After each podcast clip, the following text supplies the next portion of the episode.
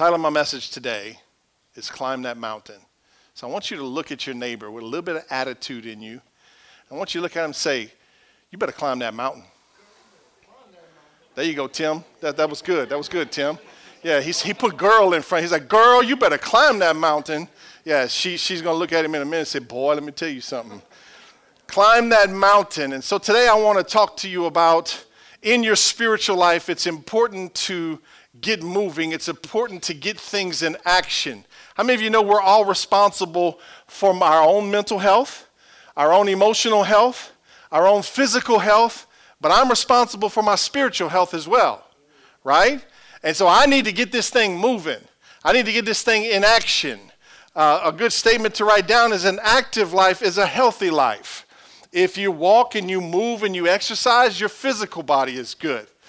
If you pray and you seek God and you have good relationships, your mental and emotional capacity can be great, right? If you play Candy Crush, your brain's going to go to waste. But if you do some serious mind games on, on, on, a, on a game, they say you can actually sharpen your brain a little bit. But you need to stay active to lead a healthy life. So it is with your spirit. You need to be spiritually active to have a healthy spirit. Amen? So today I want to take from the life of Moses, I want us to pull from Moses' character today. Moses had good character. Moses is one of those guys you could just glean from him and you could take what he's got and you could just run with it and your life would automatically get better.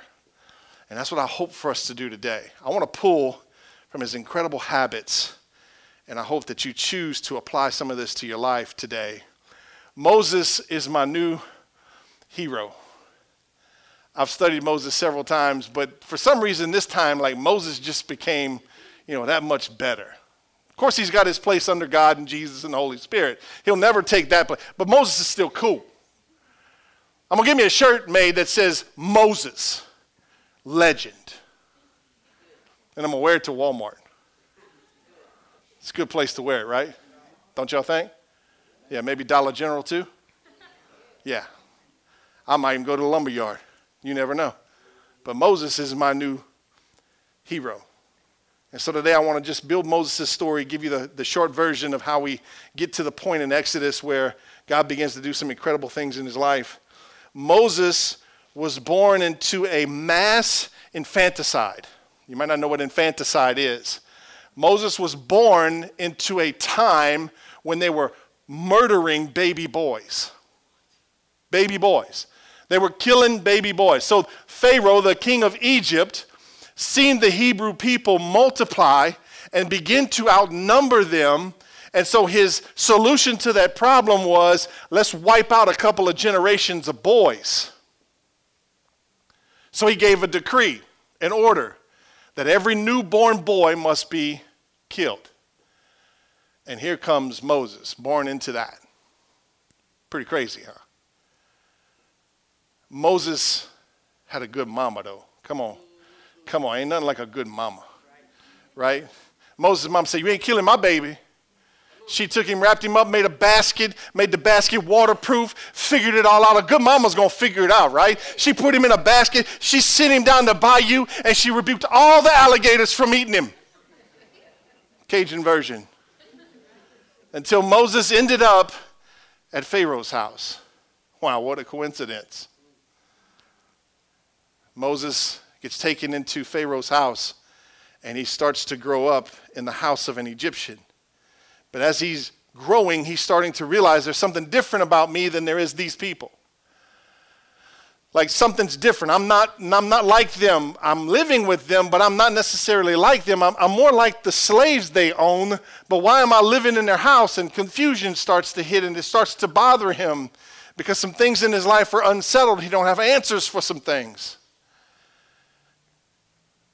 Until he gets to a point where he learns that he is a Hebrew.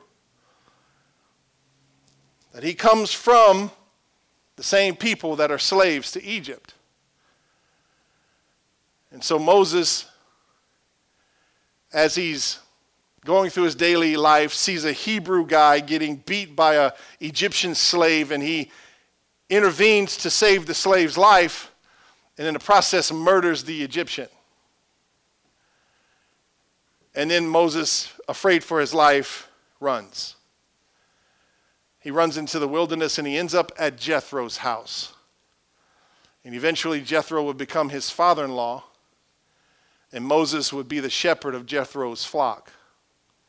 Until one day, say one day. one day. Until one day, Moses has an encounter with God. You see, we're all just one encounter from God, or encounter with God from some radical things changing in our life. You're one encounter with God away from something breaking in your life. Encounters with God aren't reserved only for Sunday mornings or special services. Encounters with God are reserved for anyone who would be willing to open their life to an encounter with God. Anyone who would invite God in, anyone, anyone who would say, God, I, I need you. God, I need you. You set yourself up for an encounter with God. so let's pick up in Exodus chapter 3. One day Moses was tending the flock of his father in law Jethro, a priest of Midian. He led the flock far into the wilderness and came to Sinai the mountain of God. There the angel of the Lord appeared to him in a blazing fire from the middle of a bush. Moses stared in amazement. Though the bush was engulfed in flames, it didn't burn up. This is amazing, Moses said to himself. Why isn't this bush burning up? I must go see it. And when the Lord saw Moses coming to take a closer look, God called to him in the middle of the bush, Moses, Moses. Here I am, Moses responded. Now, what's really cool is that not only did Moses discover a bush that was burning that never burned up, but the bush spoke. You ever put two and two together? Like the bush called his name. That's crazy, right? Side note God knows how to get our attention, especially men, right? If it would have been a 50% off at J.C. Penney, Moses would have walked on by. If it would have been a speed limit sign, Moses would have walked on by. But God put a bush on fire that didn't get consumed and he spoke from it. And look at how Moses responds. Moses, this is just, God knows how to, how to get a man's attention. Watch this. Moses goes, That's amazing. That bush is on fire and it's not burning up. I got to go check this out. God will get your attention. He knows how to get your attention. And on his way to checking it out, God calls his name. Can you remember when you first encountered God? Can you remember when you first when he first got your attention? I would encourage you to remember that today. Sometimes we got to go back to that. God calls Moses' name. Moses first encounters God on a mountain. He happens to be, it happens to be called the mountain of God, which is Mount Sinai, which Moses would spend most of his life on this mountain, going up and coming down, going up and coming down, going up and coming down. The mountain of God. God calls Moses' name for the first time on a mountain. Moses answers on the mountain. God gives Moses a mission on the mountain. God presents a problem and then he presents a solution. Let's look at the problem for a minute. God says, Moses, there's a problem. There's a problem, Moses. He says, My people are in captivity and I hear their cries for freedom. Huh. That, that's when they're laying in bed at night and, and they're tired of being bound up and they're tired of being in chains and they're tired of not having any peace and they're tired of their life just being disorganized and, and all out of sorts and, and they're crying out for freedom. That's when you've fallen for the thousandth time to something that you so badly want freedom over. And you cry out to God. God heard that cry. And there was a problem. You see, the nation of Israel was sent by God to Egypt to rescue Israel. He sent them there to say, listen, you need to stay here. You need to rebuild. You need to multiply. You need to refresh. You need to renew your life. But this isn't the final destination. This is just a temporary place for you to rebuild. God never intended for it to become captivity because there was a promised land. There was a promised land that God really wanted them to be in. So sometimes we can fall in love with what God gives us, and if we're not careful, we'll stay there too long until we get captive by it. It's not your final destination. So the problem is, is God's hearing the cries of his people in captivity. You know what God told me? He says people are still crying today. There's people all over Eunice and Basile and Mamou and, and Lawtell and even Prairie Ronde Y'all know, y'all know what that is. Come, wrong. Yeah, we just got some bad language. There's people all over still crying out today, and God's still hearing the cries, and God's looking for a man like Moses to send to set the people free. Here's the solution God sends a man to free them. Could God have snapped his fingers, spoke a word, and they'd be free? Yes, absolutely. I don't know why, but God chooses to use men and women. He chooses to use His creation to do His work. So God says, Moses, I want you to go set my people free. Then it gets real interesting. But I want you to understand something that one man with God's authority can set a whole nation free. I didn't say one man with a degree. I didn't say one man with a, with, a, with a degree from seminary. I didn't say one preacher. I said one man with God's authority can set a whole nation free.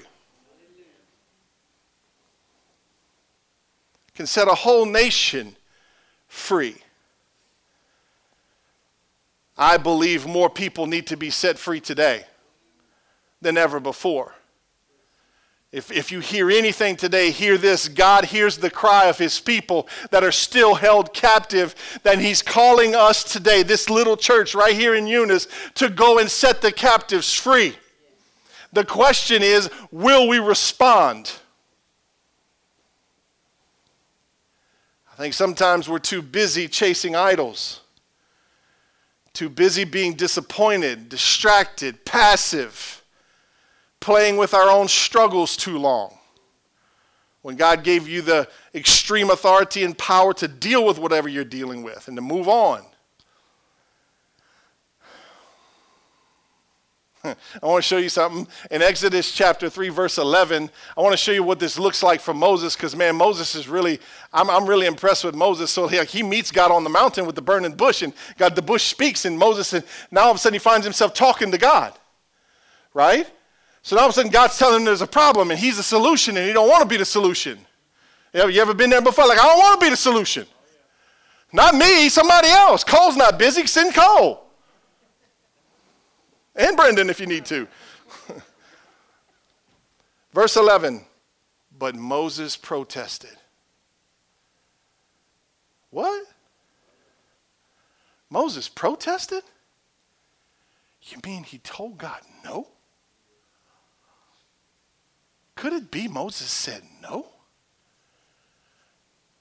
You know, Moses and God are in this conversation. And God says, I want you to go set my people free. Moses says, uh uh-uh, uh not me. Ain't doing it, ain't having it, not on my timeline. Send somebody else. I'm sure one day somebody else in the middle of this desert is going to walk by and see this burning bush. You can send them, not me. God says, God comes back. This is what a relationship with God looks like, by the way. God comes back. He says, Moses, listen to me. My people are in captivity. They were never meant to stay that long. I'm sending you to go and set them free. Don't worry, I'll be with you. Uh uh-uh, uh I ain't going. I refuse. I protest. I'm not going.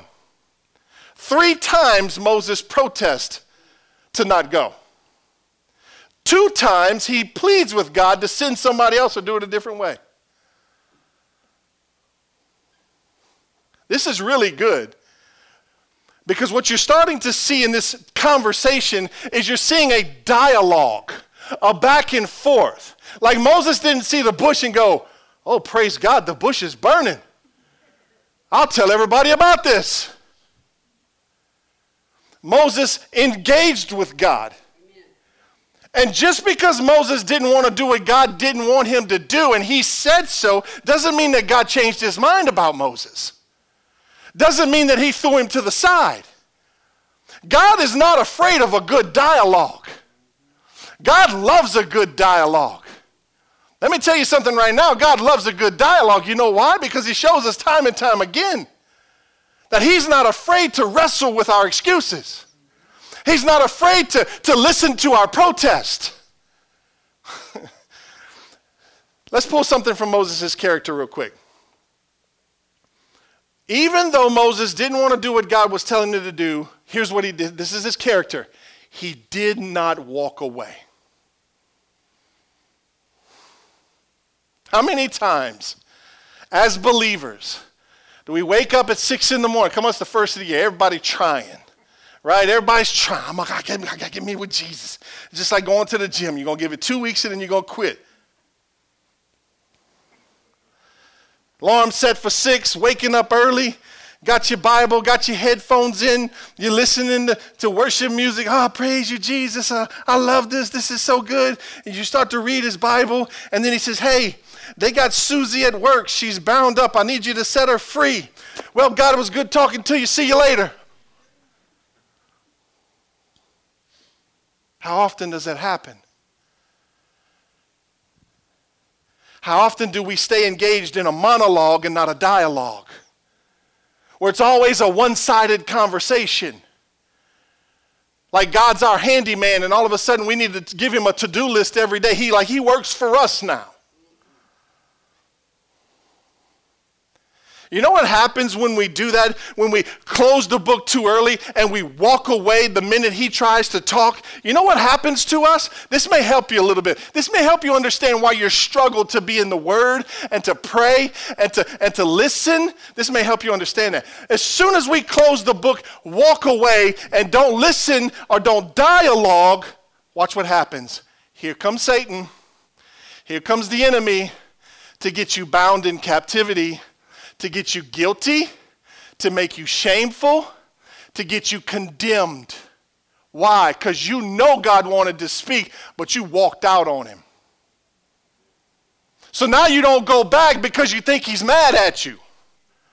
So now you sit here for three weeks, four weeks, five weeks, six weeks, three months, and you hadn't read your Bible, you hadn't prayed, you hadn't talked to God. Last time you called Jesus' name was when somebody scared you. And you're sitting over here living a fruitless life, condemned. The character we need to take from Moses today is that no matter what he wanted to do or not, he put his foot down and he said, God, we're going to wrestle this out. And he protested three times. And he pleaded three times until God gave him the final answer. And then he went and did what God told him to do. Here's the question Can you stay long enough for God to speak? Can you stay long enough to get some instructions for the day? Every day? Can you stay long enough God's not offended by a good dialogue as long as he gets the final word. And by the way, if you're going to give excuses, you just as soon give them to God because he's the only one that can really take them away. Side note. Fast forward to Exodus 19. So Moses goes, he takes off, he goes into Egypt, he, he addresses the, the nation of Israel, the Hebrew people. He was worried they wouldn't receive him. They receive him right off the bat. He goes, Oh man, this is good. God ends up sending Aaron with him because Moses just kept protesting and, and pleading. So God sends Aaron with him, who becomes a problem later on. But God, God pacified him, God sent Aaron with him. And he goes and he begins to address Pharaoh, and Pharaoh changes his heart. And Pharaoh starts to get harder on the people. And he's trying to turn the nation of Israel, the Hebrews, against Moses. And he's trying to cause division, just like Satan would do, right? And so this wrestle's going on, and it happens, and then finally, Pharaoh has enough. All these plagues happen, all these crazy things happen. And Moses had this cool stick. When he threw it down, it turned into a snake. What? My, my issue is like, you had to pick it up? Bro, you tripping. And then they cross the Red Sea. How cool is that? Come to the other side, and they're on their way to this promised land, and they're about two months into the journey. And we pick the story up in Exodus 19. It says, Then Moses climbed the mountain to appear before God. The Lord called him from the mountain and said, Give these instructions to the family of Jacob, announce it to the descendants of Israel. Two months into the journey, Moses climbs a mountain to appear before God. Moses goes and he goes after God. Notice Moses climbed before God spoke. Why speak if you're not going to climb? Did y'all see that? Moses climbed the mountain because he wanted to be with God. And God saw him coming up and he said, Come on, Moses, I got something to tell you. And God gives him some instructions to give to the nation of Israel. Here's the instructions. He says this He says, If you obey me and keep my covenant, you will be my special treasure, my kingdom of priests, and my holy nation. It's a promise with a condition. God, God, I don't know why, but God loves this. God will go, okay, I tell you what, if you do this, I'll do that. And his, his part is always better than our part. That's how good God is. He goes, I'll tell you what, if you'll just do what I tell you to do and keep my covenant, you're going to be special to me. Look at your neighbor and say, I told you you were special. It's a promise with a condition. Now, men, let me speak to you for a minute. I want you to hear me today. I want you to look at me. All you men married, not married, single, whatever it is. God's calling you up on the mountain to give you instructions for your family, to give you instructions for your friends, to give you instructions for anyone who would follow after you, your coworkers Anybody you would run into at any time. God's calling you up the mountain to give you instructions. Don't get mad at me. God made you the head of the house, so I didn't.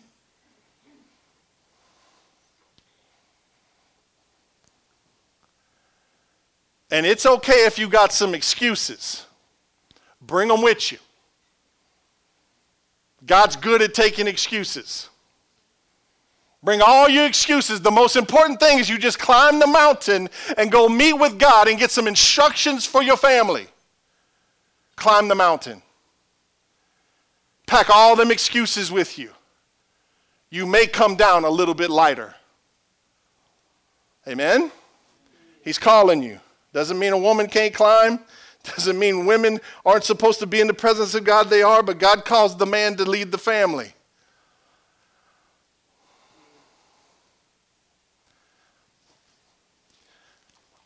Amen, Pastor Jamie.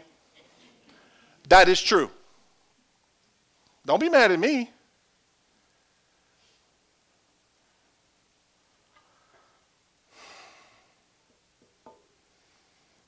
So, what's the issue?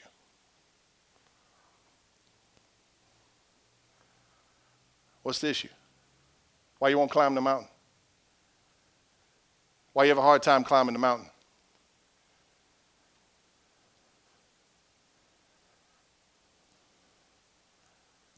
What you afraid of? You afraid God might find out your secrets? Newsflash. He already knows. He's still calling you up the mountain. What's, what's the excuse? Well, that woman, you're going to be like Adam? That woman you gave me. That woman right there, she the one ate the apple. You wouldn't have gave me that old crazy woman, we wouldn't have fell. What's the excuse? I feel a little bit of resistance today, a little pushback. Some of you don't like that. Some of you men don't like to be called out. Some of you men don't like to be told that you're the head of the household and you're supposed to lead. You don't like to be told you need to climb that mountain and get some instructions for your family. Some of you want to stay in passivity. Some of you want to stay chasing your own idols and doing and playing with your own secrets, and you don't want to go up and get a word. Some of you don't want to get a word because you don't want to tell your wife the word. Word.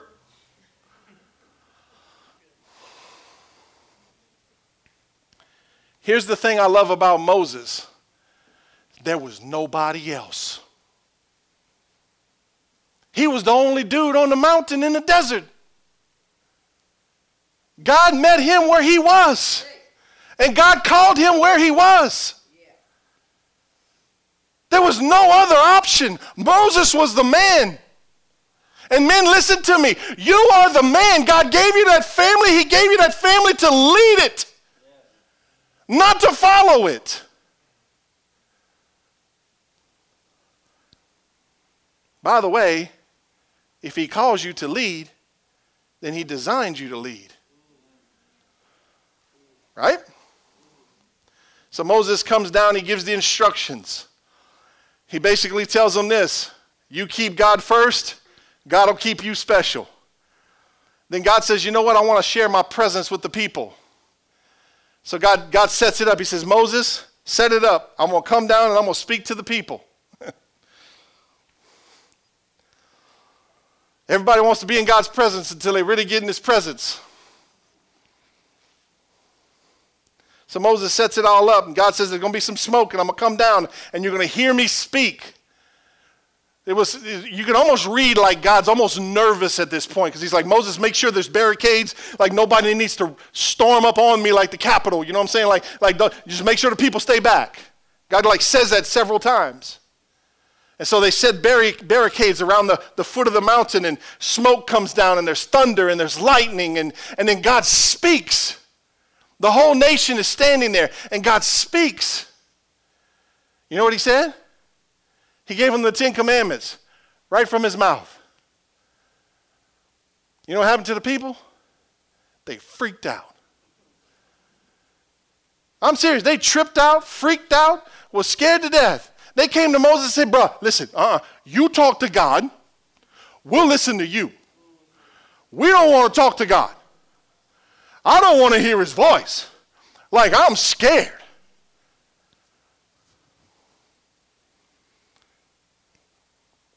So they, the Bible says they beg Moses to speak for them.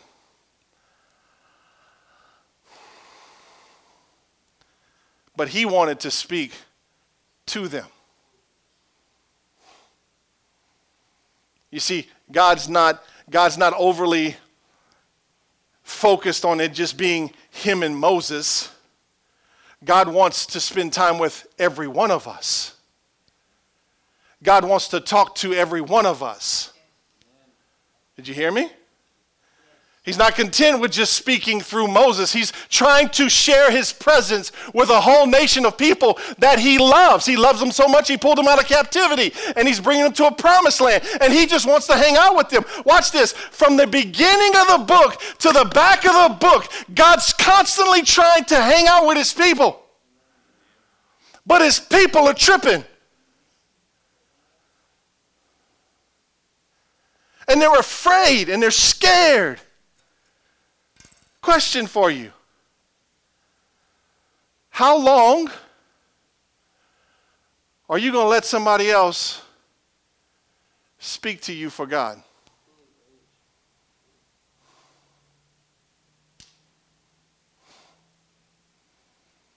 How long are you going to sit behind other people and just and just hide and just go, I tell you what, you you talk to God. You talk to God and you tell me what God said.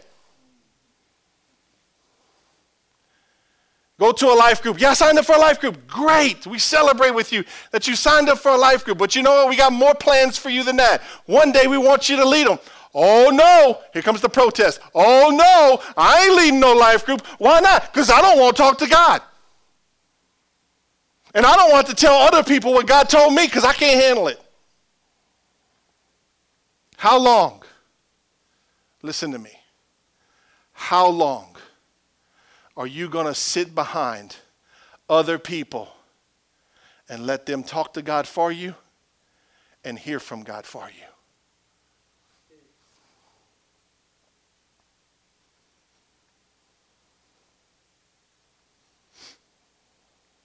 Heard a story in South, from a friend of mine in South Africa. She was over children's their children's department, and and she she heard about this little girl who was whose mama was struggling, and the story goes, God told the mama something. The mama had never heard God's voice before. God told the mama something, and the mama went and saved the little girl from killing herself. How long are you going to be dependent on somebody else hearing from God for you?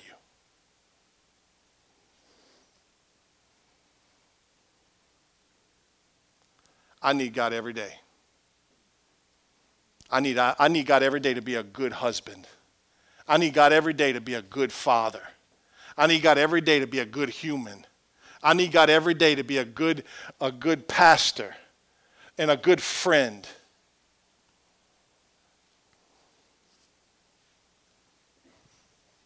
I'm not content with letting other people do in my talking.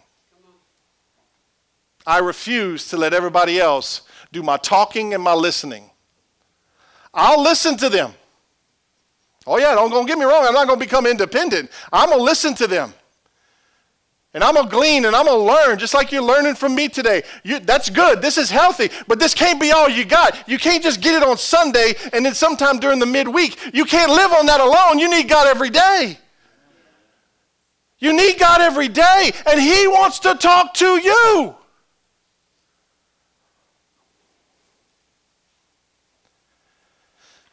Is this making sense? It gets better. Exodus 24. It's about to get a little crazy. Exodus 24. Moses is going up and down the mountain. Remember, God's trying to spend time with his people. He wants people to experience his presence. It's not just him and Moses. Chapter 24, I'm going to read the chapter to you. Watch what it says. Then the Lord instructed Moses, Come up here to me and bring along, so now he's inviting other people, bring along Aaron, Nadab, Abihu, and 70 of the Israel elders. So there's Aaron, Nabad, or Nadab, Abihu, and then 70 elders. So there's 73 plus one is Moses, right? And then Moses had an assistant, Joshua. So there's 75 people that get invited into God's presence this time. The first time, everybody freaked out. God said, Let me call the elders. So he says, All of you must worship from a distance. Only Moses is allowed to come near to the Lord. The others must not come near. And none of the other people are allowed to climb up the mountain with him. Then Moses went down to the people and repeated all the instructions and regulations the Lord had given him. All the people answered with one voice we will do everything the Lord has commanded. How many times have we said that? Then, then Moses carefully wrote down all the Lord's instructions. Early the next morning, Moses got up and built an altar at the foot of the mountain. He also set up 12 pillars, one for each of the 12 tribes of Israel. Then he spent some of the then he then he sent some of the young Israelite men to present burnt offerings and to sacrifice bulls as peace offerings to the Lord. This is crazy. Watch this. Moses drained half the blood from the animals into basins. The other half he splattered all over the altar.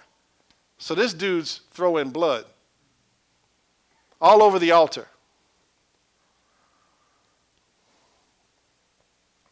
Then he took the blood, or he took the book of the covenant and read, read it aloud to the people. Again, they all responded, We will do everything the Lord has commanded. We will obey. Second time they said that. When Moses took the blood, then Moses took the blood from the basin and splattered it over, all, over the people, declaring, Look, this blood confirms the covenant the Lord has made with you in giving you these instructions. Then Moses, Aaron, Nadab, Abihu, and the 70 elders of Israel climbed up the mountain. Wait. God said they couldn't go up the mountain. Didn't he? Back it up. You can't come up, not, only Moses can come up the mountain, right? Did he not just say that a couple verses ago? Did you catch that? Like, y'all cannot come up the mountain. But all of a sudden, God says, y'all come up the mountain. What changed?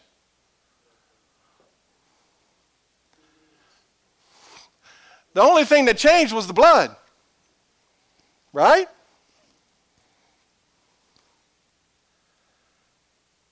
Moses threw blood on them. they were covered in blood. And then God changes his mind. He says, Oh, y'all can come on up. Why? Because they're covered in blood. So, what does that mean, Pastor? Because you're really tripping me out right now. I'm not dealing with this whole blood thing. Like, what's up with the blood? Well, Jesus shed his blood, and it's by his blood that your sins have been washed away. And it's by the blood of Jesus that you went from being an enemy of God to now you're a friend of God. From being someone who had to stay at the bottom of the mountain to someone who can now climb a mountain. All because of the blood. The blood washes away your sin. God really wants to get close to you now. Isn't that cool? So God says, Y'all come on up. Isn't this good? Verse 10, it gets even better. There they saw the God of Israel. What? Under his feet there seemed to be a surface of brilliant blue lapis lazuli. I don't even know what that is as clear as the sky itself. And though these nobles of Israel gazed upon God, he did not destroy them.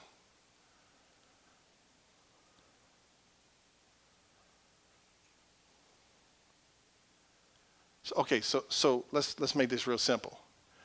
God gave instructions. Y'all stay down there. Moses is going to come up. I'm going to show myself to you, blah, blah, blah. Moses does this sacrifice, does this altar thing, this weird blood thing, right? And then he sprinkles them with blood. They're covered in blood now. And all of a sudden, God goes, You know what? Y'all come on up.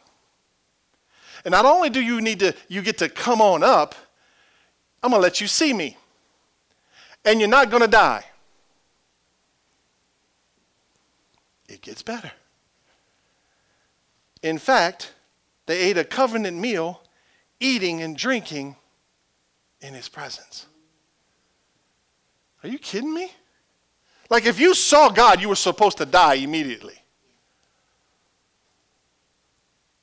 But now all of a sudden they're covered in blood and they can just come on into the presence of God like never before. Why, isn't that amazing? Believer, person who got saved, who got washed in the blood, you can go on in. You can be in his presence. You can sit down and eat with him. Isn't that amazing?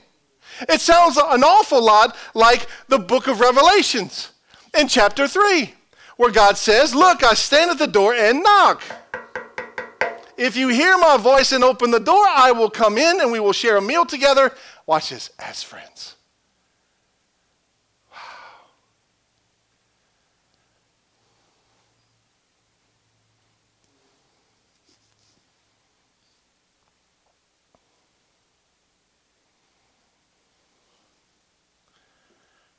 So they had a meal with God.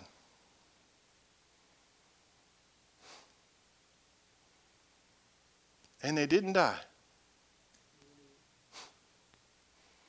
That's kind of like when your friends say you drive bad.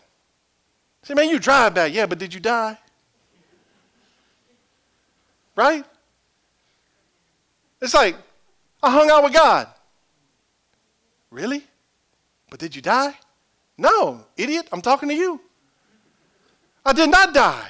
God didn't kill me. Come on, somebody. God didn't kill me. In fact, he, he said I can come back tomorrow. In fact, he said I can come back as often as I want.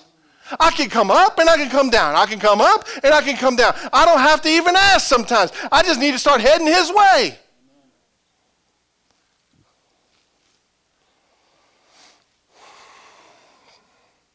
Then the Lord said to Moses, Come up to me on the mountain, stay here, or stay there, and I will give you the tablets of stone which I've inscribed in the, the, instructions and commands so you can teach the people. So Moses and his assistant Joshua set out, and Moses climbed up the mountain of God. In other words, Moses is going a little further. Moses told the elders, Stay there and wait until, this, until I come back. He said, Aaron and Hur are here, so if you have any disputes, you can consult with them. Then Moses climbed up the mountain, and the cloud covered it And the glory of the Lord settled down on Mount Sinai, and the cloud covered it for six days. On the seventh day, the Lord called to Moses from inside the cloud. To the Israelites at the front, or at the foot of the mountain, the glory of the Lord to, appeared at the summit like a consuming fire. Then Moses disappeared into the cloud. As he climbed higher up the mountain, he remained on the mountain 40 days and 40 nights. Oh, what a story.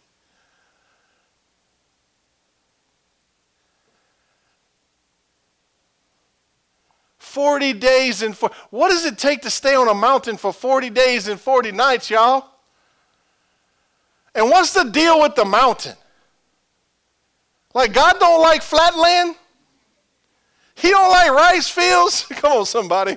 like, why I gotta be a mountain, Lord? Like, what's up with the mountain? Why, what you got going on with the mountain? You know what happens on the mountain? You know what happens on the way up the mountain? Stuff starts dying.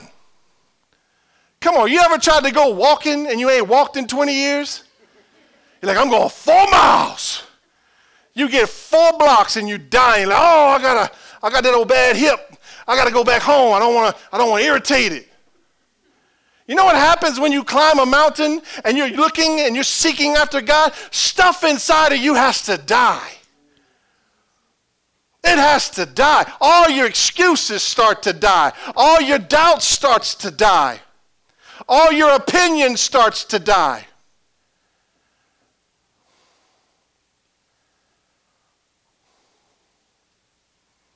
Your view of yourself starts to die. Your value of God starts to rise, and the value of yourself starts to die. Because you start to understand that when I'm climbing this mountain, I'm going to something greater than me. That means I must not be nearly as good as He is. I need Him. So we take all of our hurt, all of our pain, all of our excuses, all of our drama, and we start climbing these mountains and we start dying. Abraham climbed a mountain, he climbed it with his son.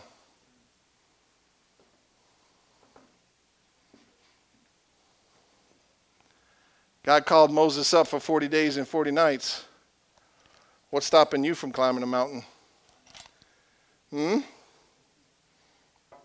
I said, What's stopping you from climbing a mountain?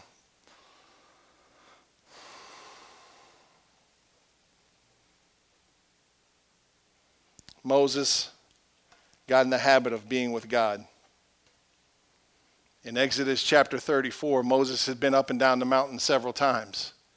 It became his habit, it became his nature, it became something he looked forward to doing climbing that mountain. Every time I climb it, something dies. Every time I come down, I'm alive. Moses started to understand the power of meeting with God. Moses starts meeting with God so regular that it starts to change the way he looks. Like he's almost been in the sun too long. He's getting radiant, the Bible says. So at this time, God, God had him build an Ark of the Covenant which was on the flat ground. Come on, somebody. That's mercy. It's like, God, all right, bro, you can't climb the mountain. I tell you what, I'm going to make a flat spot over here for you. God wants to be with you. He'll change his mind on a few things to come. So Moses goes in to the Ark of the Covenant, and then he comes out, and then he goes in, and then he comes out, and then he goes in, and then he comes out. And he does this so often. He's so consistent in meeting with God that the Bible says his face gets radiant. Look at what it says. And the people of Israel would see the radiant glow of his face, so he would so he would put the veil over his face until he returned to speak with the Lord. Now that's what you call a relationship with God. Come on somebody. When you're so consistent and you're so regular and you understand the importance of it that you keep on going until something on you changes. I'm telling you right now, I'm convinced we stop too short too fast. We give up way too easy. We quit way too soon. And we definitely complain way too much. You might want to write this down. Regular meetings with God can change everything, even your face. He'll turn your frown upside down. He'll put a twinkle back in your eye. He'll put some color in your face. And instead of being all pale and dead with your chin down and your head looking down like you're all beat up, you walk bad, you look bad, you look like death again, and you're all beat down from the enemy, he'll pick your face up. He'll pick your chin up. I can tell when people have been with God. Come on, I'm serious. Like I can tell when people been with God because they walk a little bit faster and they got a little swagger, right? Because they've been with the man. They've been with God. So when you've been with God, you walk out with some confidence and you take longer steps and you, you put your foot down a little bit harder and you walk with some purpose and some intention and your chin comes up and your eyes get brighter and you look at your situations different and you say, you know what? You might rise up against me, but I'm going to walk over you. And instead of bowing down to everything around you, you speak to it. You walk over it. Get out my way. Your marriage starts going bad. I'm not standing for that. I'm going up. I'm going up and get a word. I'm going up and get God change my heart. Come on. Tragedy happens. I'm not getting distraught. I'm going up. Depression tries to come into your camp. Oh no, buddy. I'm not hanging out with you. I'm going up.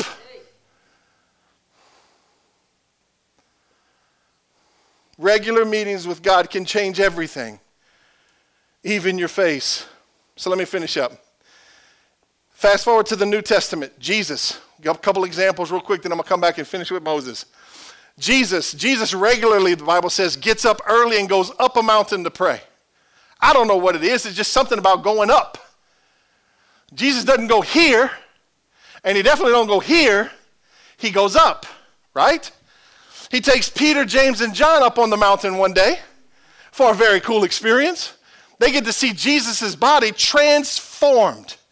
Like he becomes almost like a ghost type of thing, and he's radiant and he's bright and he's clothed in white, and they're like, what happened to Jesus? And then all of a sudden, two other people appear. Elijah's one of them. And guess who shows back up? Moses. Back on top of that mountain again. I think Moses got used to being on top of the mountain. I think he kind of likes it. He's Moses, he likes it. Jesus has his greatest his greatest meeting with his father on the Mount of Olives, where he wrestles out. In a sense, he protests and debates with God about how this salvation is going to work out. And he stayed and he didn't walk away. And at the end of it all, he said, God, you have your way.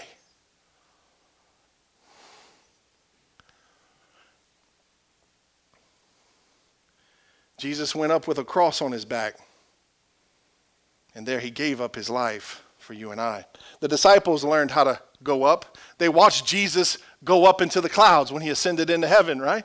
They were watching him, and all of a sudden he disappears, and then he goes, What y'all looking for? they went up into a room and started to pray until the Holy Spirit fell on them. Did you hear that? They went up into a room and prayed until God answered.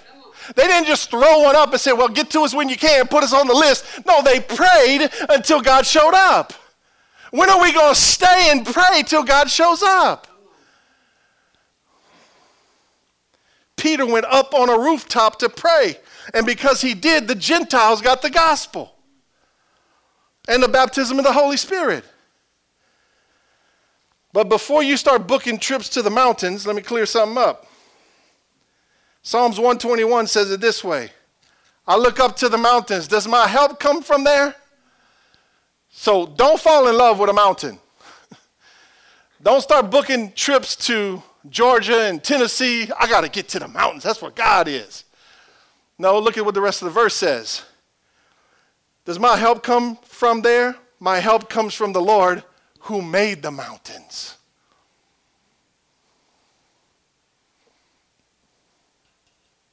You know, God has a plan for us when everything starts to break loose, when things start to fall apart. God has a plan for us. When crisis hit, when offenses come, when depression comes, when loneliness sets in, when tragedy strikes, we don't run. We're not made to run. Run to God, but not run from our problems. Running from your problems gets nobody anywheres, right? You weren't made to run. You weren't made to hide. You weren't made to give up. You weren't made to go to other people first. You weren't made to do any of those other things. You're made to go up. We go up to the Father. By the way, who's calling your name? Who's knocking on the door? In the morning, I want you to listen for this right here. Just listen. First thing in the morning, first thing in the morning, he's knocking on your door. Hey, I want to hang out with you today. Me and you, one on one time. You gonna open that door? You gonna open that door? Or is work more important? You gonna open that door? Or is life more important? You open that door, God's got something good for you.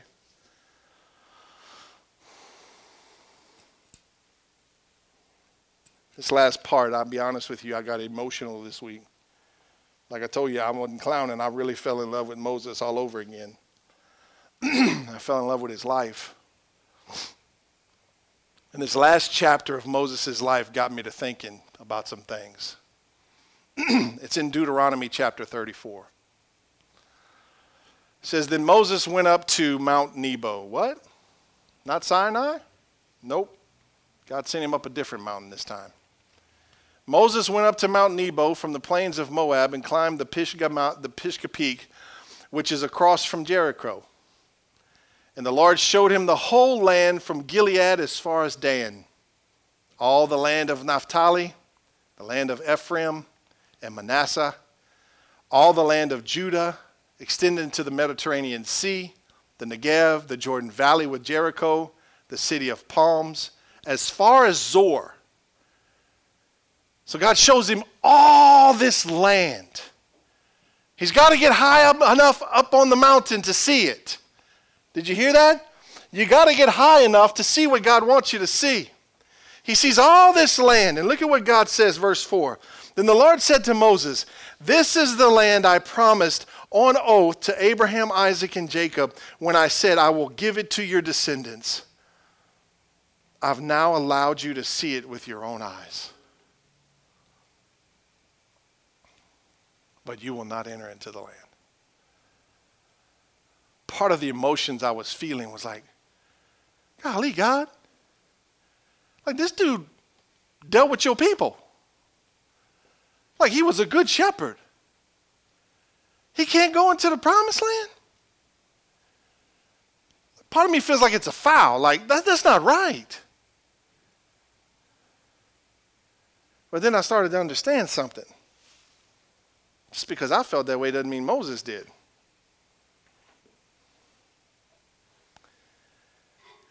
God says, But you will not enter this land.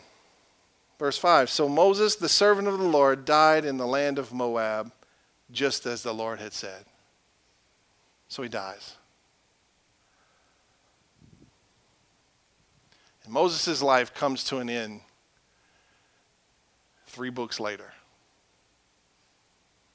A life spent up the mountain, down the mountain, up the mountain, down the mountain, in the ark, out the ark, face to face with God. And he dies. And he doesn't get to go into the promised land. And I'm like, man, that stinks. But you know what I, I was, I became aware of? Is that I'm leading my family to a promised land. Now, ultimately, that's eternity, that's heaven, right? But there's promised lands along the way. There's better lands than what we're currently in. There's out of captivity into a better land. So God's leading my family that way. And me and God were face to face sometimes, and I'm protesting and I'm pleading, and He's giving, He's taking away my excuses, right? And we're dialoguing this thing out. But I will get to a place where God will say, You will not enter this next place, only your children will. And I had to ask myself, Are you going to be okay with that? And you know what the answer was? You betcha. Because I got so much along the journey I don't need a promised land. I don't need the next place. I've already had the experiences with God along the way. So Moses wasn't in love with the promised land as much as he was in love with the God who he served. Amen? So Moses dies in Moab. Here's the really beautiful part. Verse 6 The Lord buried him in the valley of Beth Peor in Moab. But to this day, no one knows the exact place. Who buried Moses? The Lord did. The Lord buried Moses. That's how close they were.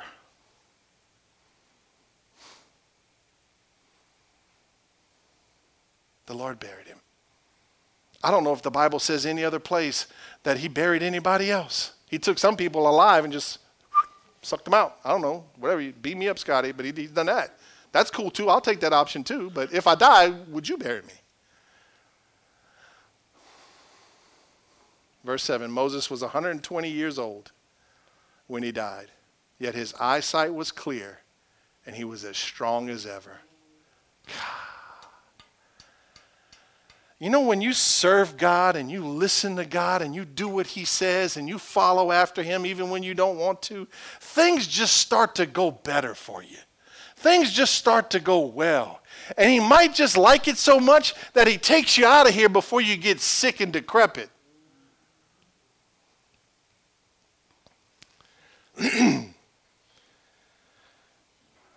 Verse 8 The people of Israel mourned for Moses on the plains of Moab for 30 days until the customary period of mourning was over.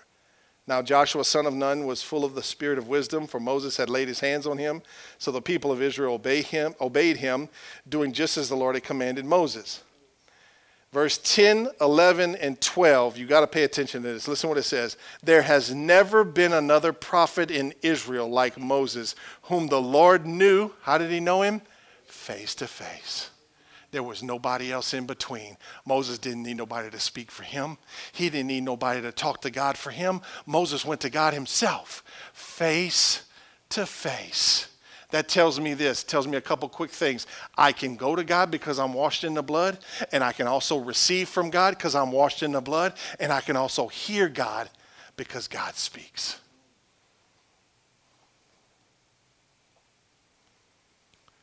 The Lord sent him to perform all the miraculous signs and wonders in the land of Egypt against Pharaoh and all his servants and his entire land. With mighty power, Moses performed terrifying, come on, somebody, terrifying acts. I'm not as excited about that as I was. I'm like, he did ter- he didn't do these nice, pretty little acts. Like Moses did some terrifying acts like stuff that makes people nervous in the sight of all Israel. But never has there been another prophet like in Israel like Moses, whom the Lord knew face to face. Bow your heads with me. I want to pray.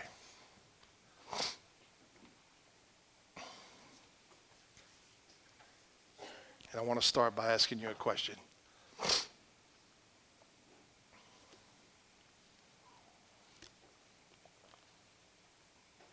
if you died today,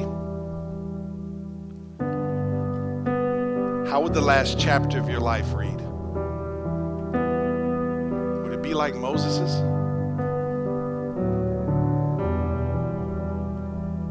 Would it read, There's been nobody else like him that knew God face to face? If you lived for another 10 years, how can the last chapter of your life read? If you live for 20 years, How will the last chapter of your life read? No matter how long you go from today,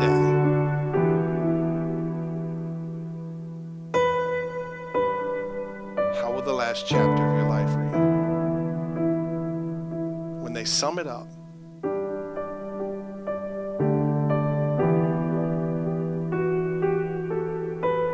they're standing around celebrating your life, what's going to be said about you? What will your children say? What will your grandkids say? What will your great grandkids say? What will your great great grandkids say about you? Because you see, every day in every situation, whether we go up or not, we get to choose to climb.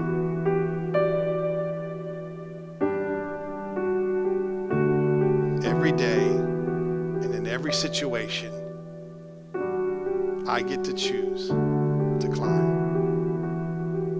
And I pray today that you climb that mountain, get with God. You don't let the enemy keep you back. You don't let life keep you back. You don't let disappointment keep you back. You don't let hurt keep you back. Bondage keep you back. Addictions keep you back. Climb the mountain. Bring all of it with you.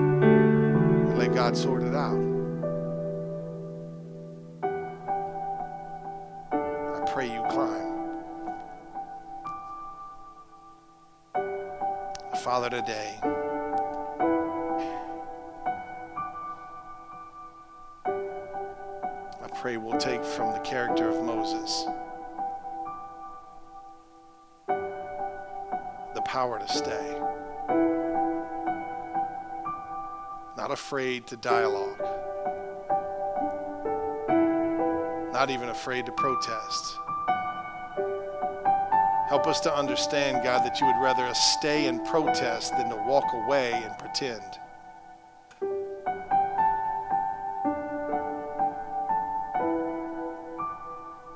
God, teach us how to climb.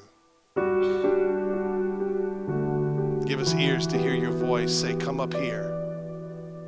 When life falls apart and things go crazy and sideways and we're tempted to act like the world, God, when we hear your voice, it says, Come up here. Just come up here.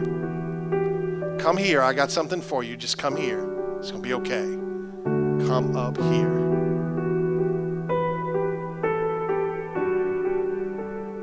God, I pray with all of our baggage, take one step at a time.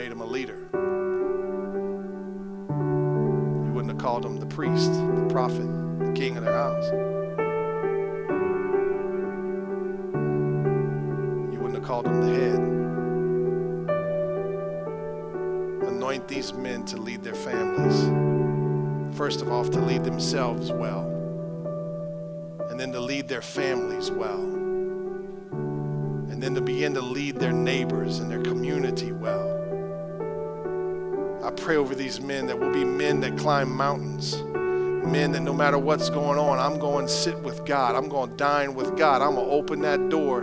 I'm going to sit with Him. And when He's done, then I'm going to get up and come meet with you. But I'm going to meet with God. I pray that over these men today, God, that there'll be a burning passion for your presence like never before. God, help us to see how you see us. Help us to take with both hands the authority that you've given us to set the captives free.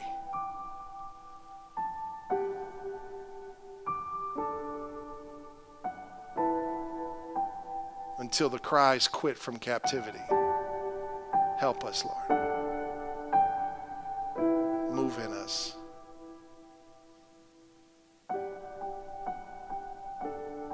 Maybe you're here today and you've been guilty of walking away too early. You find yourself somewhere at that place where I described where you, you, you just, when God starts to speak, you just walk out. You don't want to hear it and then you live in guilt and shame. Maybe that's where you're at, or maybe you're somewhere in between there and where Moses is today. And you realize that I've been guilty of being distracted chasing idols, living for myself, consumed with my own problems. I want us to take care of that today.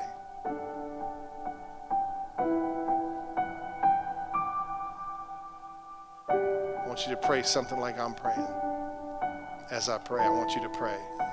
Whatever it is that you've done Let's sort that out with God right now.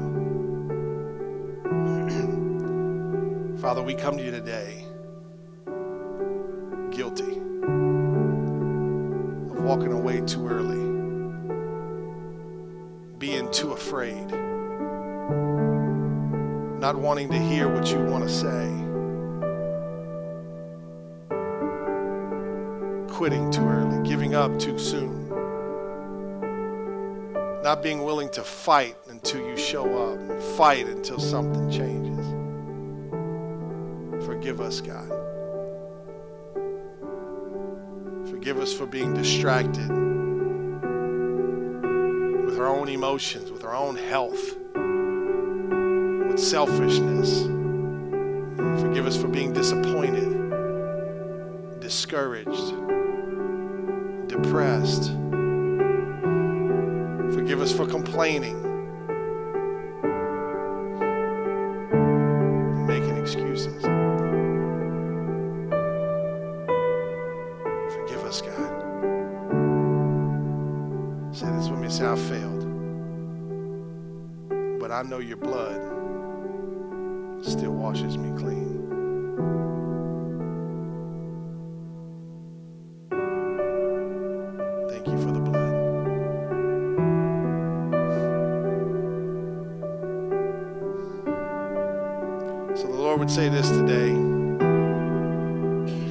not too late to come back.